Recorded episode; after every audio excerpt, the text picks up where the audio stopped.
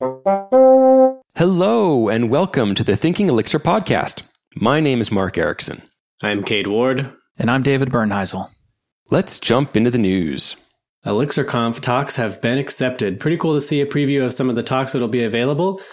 It looks like Mark will be speaking, and I actually got accepted. This will be my first talk ever, so good luck. yeah, it's pretty cool. There's some other uh, people have been sharing on Twitter that their talks have been accepted, and we're seeing some of those start to kind of roll in. The official talks have not yet, as the, at least at the time of this recording, they're not yet listed on the ElixirConf website where you can see all the speakers. But just uh, some of them are like Sundi Myint is talking about mocks. Greg Vaughn is going to be talking about exceptions.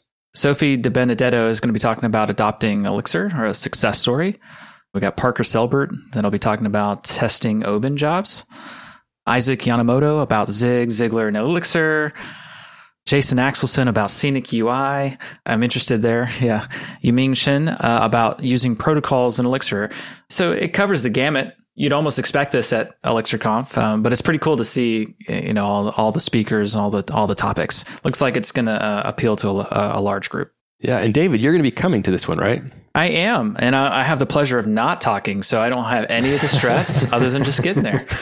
you can just enjoy yeah. it. Yes. Yeah. yeah, so that'll be fun. Uh, so we'll all be there. Uh, we hope you can come, and we'll be able to meet people and uh, see you guys there. Next up in the news, Livebook gets hover contexts. So this means that in the Livebook web page, you can hover over a module, function, or variable, and it will show the documentation or the contents.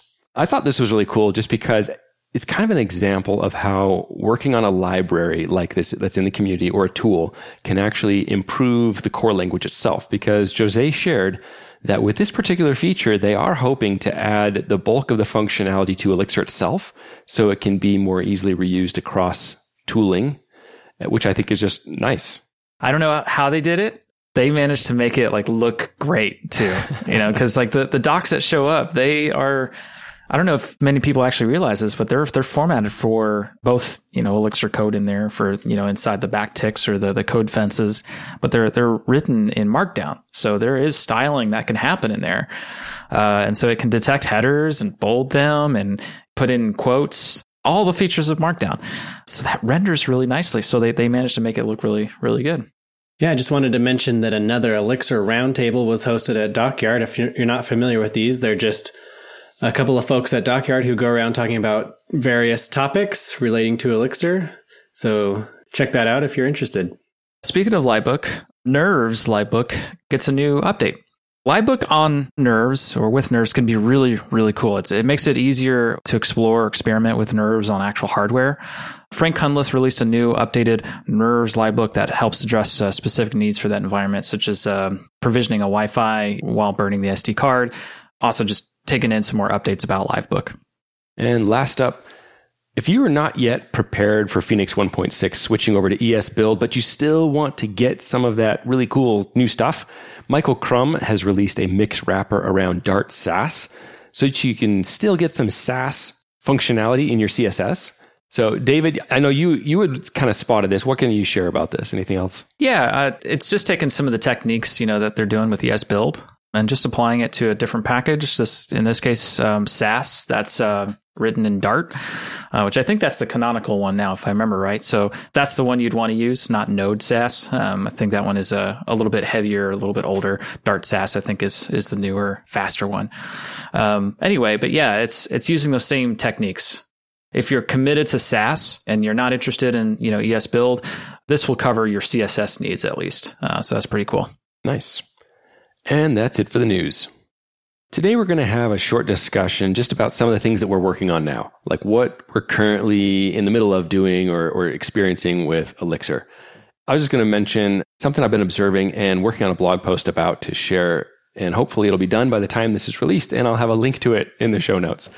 But the idea is I've been at multiple startups before, and this is like the early stage startup, right? When you're still bootstrapping, and business people will come and say, Hey, to the back end devs, right? They'll ask us, Hey, can you tell us how we're doing on our sales? Like what happened with our sales this week? Or who are our top 10 customers and what's their spend? Or who are the customers that are not being active right now so we can reach out and try and help build up their usage of the system, things like that. And so they're always coming to the back end devs and the tool that we go to to use to answer those questions is like in one company, it was Elixir and using IEX. Just get an IEX and do some queries and generate some CSV output or something that they're going to take back and stick into like a spreadsheet. And another company, it was Rails console. And I think that's really common, right? That that's something when you get that question of how's the business doing? We can just turn and run some scripts in the Rails console. And that, if you think about it, is BI, which is business intelligence. It's like there are companies that make BI systems, right? Like there are some, as I'm driving around in Utah, you'll see billboards for this one company is just continually advertising themselves and they are a, a business intelligence company. That's what they do.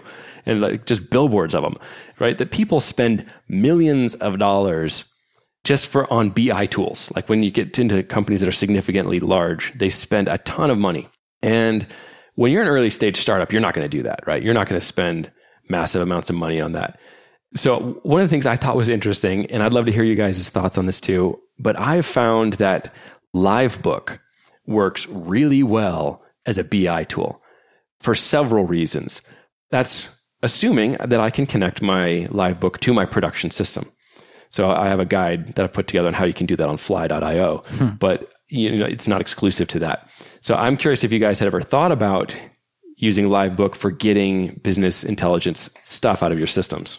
I have never thought of that, but I have thought about how expensive BI tools are. we just spent a lot of money on a certain BI tool.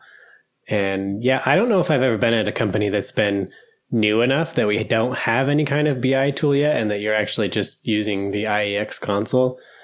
Seems a little bit sketchy, but it makes sense. Like if you don't have some kind of self service or some kind of tool to like see your data, then of course they're going to be coming to you asking these queries of our data.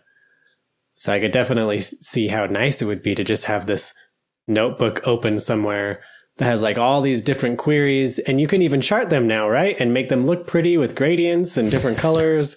Have them all ready to go, right? And so when they say, Hey, we're running some numbers for the end of the quarter. Can you give us these things?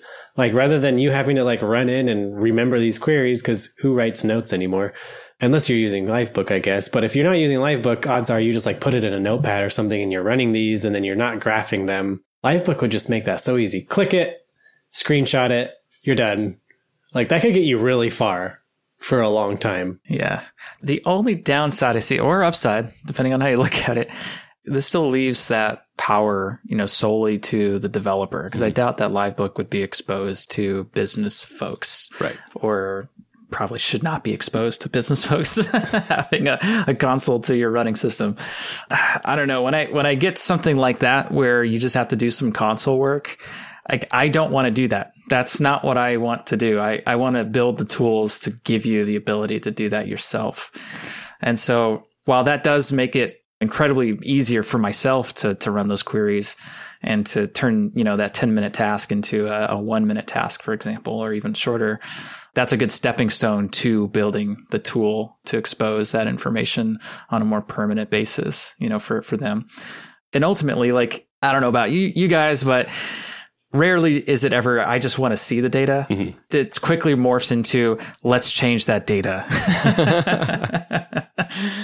and so yeah I, i'm curious to like how to evolve that into a proper tool and you know not that Livebook is improper but mm-hmm. you know like a real a real tool that that could be used by you know the the, the business folks um, like an, an internal dashboard or you know mm-hmm. these these BI tools that might be better suited for that to give them the flexibility they're looking for or maybe something else that's you know if it's just a matter of like metrics you know could that be reported to statsd and then statsd is reported to something that the business folks can get access to and then with the help of developers they can create um, dashboards to visualize that data you know from there. Is that that's a good view only you know thing. It's all stepping stones, right? Like, yeah, our company went through something like that where we use Grafana, but then we got to the point where Grafana, we kind of grew out of Grafana and nobody liked it and everybody started to despise it actually because we were using it as a BI tool. So it's like, mm. it's all just stepping stones into the eventual eventuality of spending lots of money on an expensive self-service BI tool. Well, I mean, Heroku's got uh, a good business model, right? Like, if that is supposed to replace a DevOps salary, one DevOps person's salary, let's be conservative. Let's say that's 120,000 in in US dollars. You're likely, as a startup, likely not to ever spend you know that much on infrastructure or or DevOps. So that is definitely worth it because that bill is going to be smaller, and you don't have to spend that that time on it anymore. I feel like BI is kind of the same thing, right? Unless you're going to hire somebody to take care of that or or steal a lot of de- of a developer's time, which they're going to be expensive too you have to decide where that line is. Is it going to be the salary of the person that you're going to be replacing to instead of, you know, just use that tool? Well, I think it's interesting because you have to step back and consider what the tools do. Like the off the shelf tools, yeah. they pretty much, at least my experience with them, they are the kind that are directly hooking up to your database. Right. Right. So you have to have somebody who's familiar with the data model and then there's some overhead of defining like how do we define what is an active user or an active customer? So you can have all these pre-filtered query things. So it's a lot of setup involved with these. So if you're looking for a quick answer, that's not it. But like you are right, like you need a self-service tool and something like a Metabase where you can install that yourself and host it yourself. That is a self-service tool. And the business people can kind of jump on that whenever they want to access and create new reports and things. But something that Livebook can do, and in you know a REPL, an IEX terminal can get you, is it actually knows about your code, right? So you have already in your code defined your schemas, your associations, all the fields, and what defines an active user is probably already defined there. And so you're able to actually just use all of that code to quickly get an answer. And what I think is so cool about Livebook is you're writing Elixir code. And you know, you guys talked about creating an admin dashboard. Totally makes sense. You do want that. But what I love about Livebook is you can actually take that code and most of the work is figuring out how do I get the data? What do I have to do to pull together this piece of data that the business people care about? So then you work all that out interactively with Livebook and then you can get them their answer immediately. And then you have the code that answers the question and you can figure out, okay, where do I want to put that in a more permanent home? They can self service it. Yeah. I think using Livebook is a, is an awesome stepping stone to even delay investing in a tool. You know that that'll do it long term and give you all the you know different options for displaying and whatever. Yeah, and one other thing that I think is just fun when you think about it is how many of us have built a system where we're integrating with some other external service, something like Stripe. If I have a lot of data that's relevant to my reports and things that's in Stripe, you know, that's somebody going into the Stripe dashboard and running reports and getting data out of there and then having to manually merge it mm. to correlate that data outside of those systems. Or I actually have all these API clients written into my code where I can just run a query off of some data and then go fetch data through the API to Stripe and build myself a nice little graph and chart and some data table output in Livebook and have an immediate answer that looks really pretty and it integrates across systems. Yeah. I think it's uh, something that uh, people could definitely be using and getting some leverage out of. And then could you like run some AI models on it too? if you're thinking about using Livebook as a pretty interface for for REPL sessions, you might also consider setting up this Elixir instance to have read only access to your database. yep. Just so you have one more thing to do to, to make sure, you know, just to protect yourself from accidentally repo delete all. Oh my gosh, I've ruined it. You know, just one opt in thing, you know, to, to ensure that if you're in here to mutate data, you need to, I don't know, launch the secret Livebook or something, or change, change the environment variable to the right access connection to your database for viewing data, making API requests, read only is totally fine for that. And it'll probably get you 90% of the way there. But this is going to be where we run our data migrations now, too. yeah, sure. And David, you were saying inevitably you want to change data. So it sounds yep. like you guys, where you work, do you guys just tweak your sales numbers to make them look how you want them to look? Is that what you're meaning by that? we don't we don't use livebook. we don't you know we don't use livebook yet. Yeah, we're, we're trying yeah. to get away from all the all the console activity. Um, so that we're in that phase right now. We're trying to shift all the all the common scenarios that we need and we commonly do out of out of a console out of the console into a proper UI you know driven tool. It doesn't have to be pretty, doesn't have to be fast, just needs to work right now. So we're, we're in that phase. So I agree with you. And, and that really is where you want to end up. You want to end up yeah. where the business people have their own interface. Because I have been in that situation where, you know, management comes and they say, Hey, can we get those numbers? And it's like, uh, actually, no, I can't because Bill has been running those numbers and those scripts are on his computer. and he's not here today. Bill. if we think about using Livebook in just a way that helps us answer those questions, for the business people as fast as we can in a way that avoids some of those other problems. It's not necessarily my decision if we buy a BI tool or not, because that's a company expense. It's going to be a larger decision. I'm not a stakeholder typically in that discussion. So my objective is how can I help the business right now?